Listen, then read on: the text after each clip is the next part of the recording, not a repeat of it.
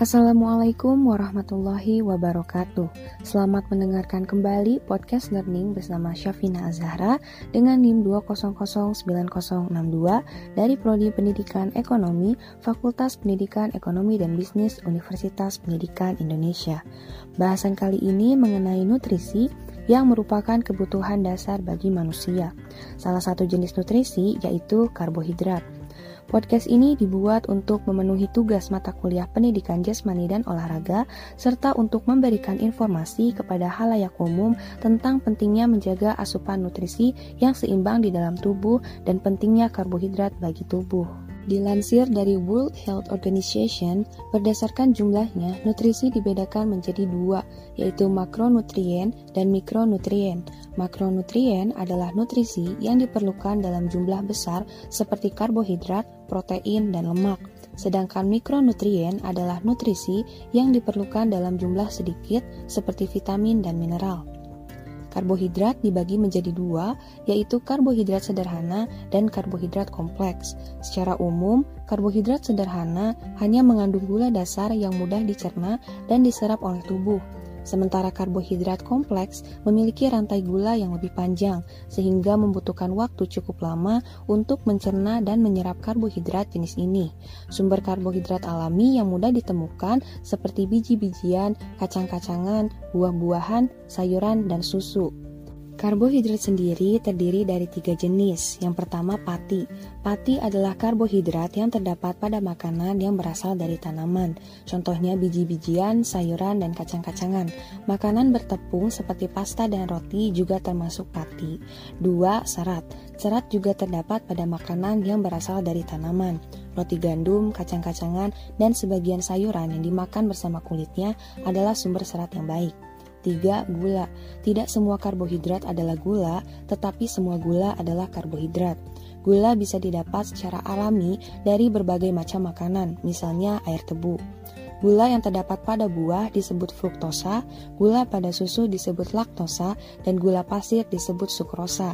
Pada proses pembuatan kue, coklat, dan permen, biasanya ditambahkan sukrosa sebagai pemanis. Manfaat karbohidrat bagi tubuh 1. Sumber energi Ketika kamu bernafas, bergerak, berjalan, atau melakukan aktivitas lain seperti berolahraga, tubuh membutuhkan energi. Energi ini diperoleh dari karbohidrat yang dicerna dan diolah menjadi glukosa melalui proses glikolisis. Setelah itu, insulin akan membantu glukosa terserap oleh sel-sel tubuh. Dari sinilah tubuh memperoleh energi. Konsumsi kalori tubuh kamu akan semakin baik jika sumber karbohidrat yang kamu pilih memiliki kadar serat yang tinggi seperti beras merah, roti gandum, dan kacang-kacangan. 45-65% kalori tubuh dianjurkan berasal dari karbohidrat. 2. Mengurangi resiko penyakit. Manfaat mengkonsumsi karbohidrat yang bersumber dari kacang-kacangan dan sayuran dapat mengurangi resiko penyakit. Serat pada karbohidrat tersebut dapat mengurangi resiko sembelit. Bahkan, penelitian telah membuktikan bahwa beberapa jenis serat dapat mengurangi kadar kolesterol dalam darah. Selain itu, walau belum terbukti sepenuhnya, beberapa penelitian menunjukkan penurunan risiko obesitas dan diabetes dengan mengkonsumsi biji-bijian dan karbohidrat tinggi serat. Pada umumnya, orang dewasa sehat membutuhkan asupan karbohidrat sekitar 220-300 gram per hari. Untuk yang ingin menjaga berat badan, asupan karbohidrat yang disarankan adalah sekitar 50-150 gram per hari. Gula yang dihasilkan dari karbohidrat akan disimpan dalam bentuk lemak di tubuh jika tidak segera digunakan. Oleh karena itu, mengkonsumsi karbohidrat berlebihan akan menimbun lebih banyak lemak di tubuh.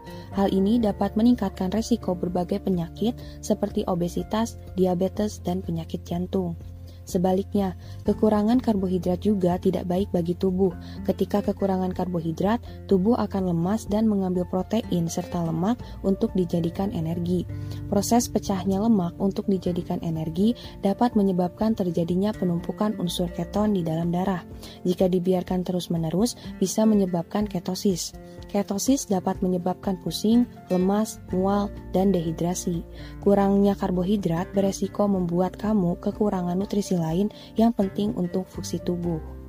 Ada yang pernah nanya nih, Chef, kira-kira menurut kamu diet karbo itu efektif gak sih? Nah, menurut beberapa dokter, diet karbo ini memang efektif untuk menurunkan berat badan. Tapi, jika kamu mengartikan diet karbohidrat dengan tidak mengkonsumsi karbohidrat sama sekali, maka kamu salah. Diet karbohidrat tetap mengharuskan mengkonsumsi sumber makanan atau minuman yang mengandung karbohidrat, namun dengan porsi yang lebih sedikit. Istilahnya disebut diet rendah karbohidrat atau low carb diet. Jadi, tetaplah bijak dalam memilih jenis dan mengatur porsi karbohidrat agar mendapatkan manfaat karbohidrat yang sesuai bagi kebutuhan tubuh. Nutrisi merupakan kebutuhan dasar bagi manusia, dan nutrisi adalah elemen penting untuk proses dan fungsi tubuh. Oleh sebab itu, sangat penting dalam pemenuhan nutrisi yang seimbang untuk mempertahankan homeostasis tubuh agar dapat berfungsi optimal. Demikian pembahasan secara singkat mengenai pentingnya nutrisi dan karbohidrat bagi tubuh. Sampai berjumpa kembali pada podcast selanjutnya. Wassalamualaikum warahmatullahi wabarakatuh.